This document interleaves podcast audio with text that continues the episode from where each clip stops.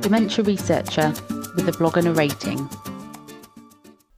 I began my early career in a knowledge transfer partnership role, which was designed to bridge the gap in industrial expertise by using the support from academic resources within a knowledge base.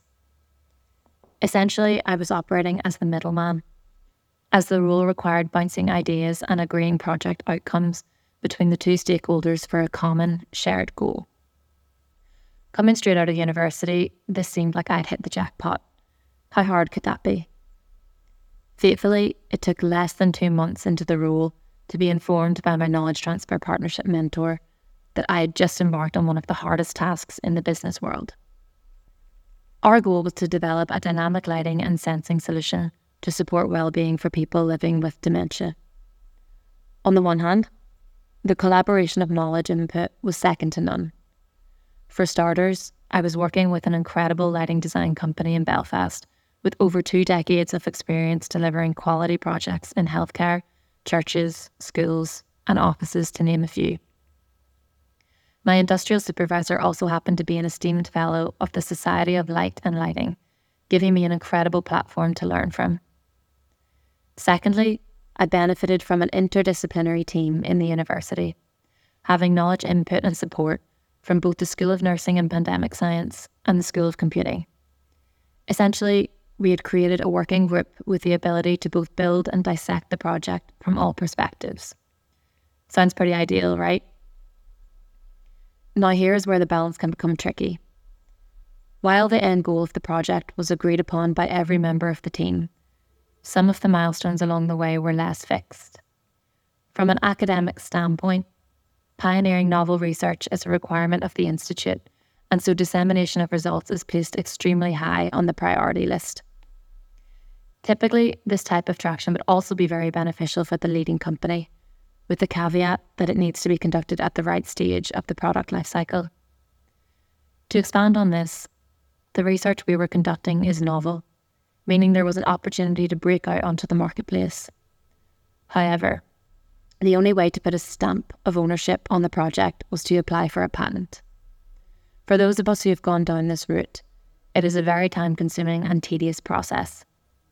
Therefore, by disseminating information about the technology at too early a stage could have proven detrimental for the company's progression and economic growth, as the risk of larger companies with never-ending R&D budgets swooping in was much too great.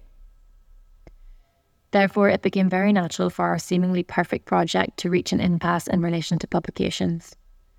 We had to work smart to ensure timely knowledge sharing while retaining our secret sauce, as it were. Acting as the common ground between the two sectors, I admit I felt an obligation to fulfill the needs of both sides as best possible, which sometimes made it hard to commit to a decision as I felt I was doing one sector an injustice. One of the hardest things I had to learn to do was to take a step back from the chaos of a day amidst the research and look at the project from a completely external standpoint. Essentially, take out any influence from any personal stakes I had and to look at the project logically. What is the best thing to ensure its success? The answer was both disseminate knowledge and protect the commercial sensitivity of the work. The challenge then became finding ways to navigate this.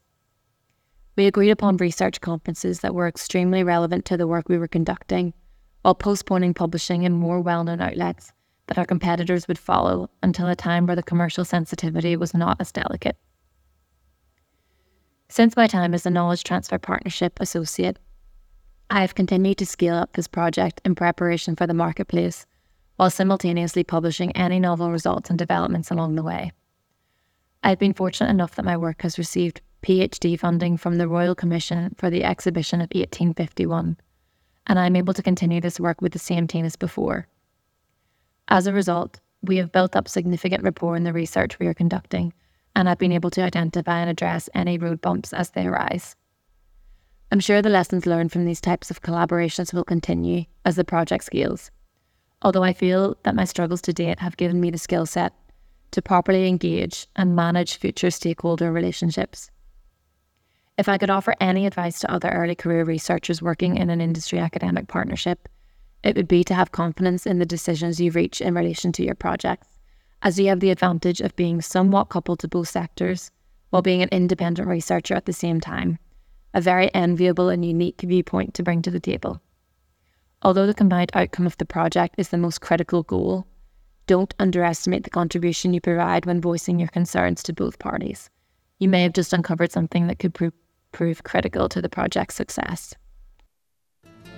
Thank you for listening.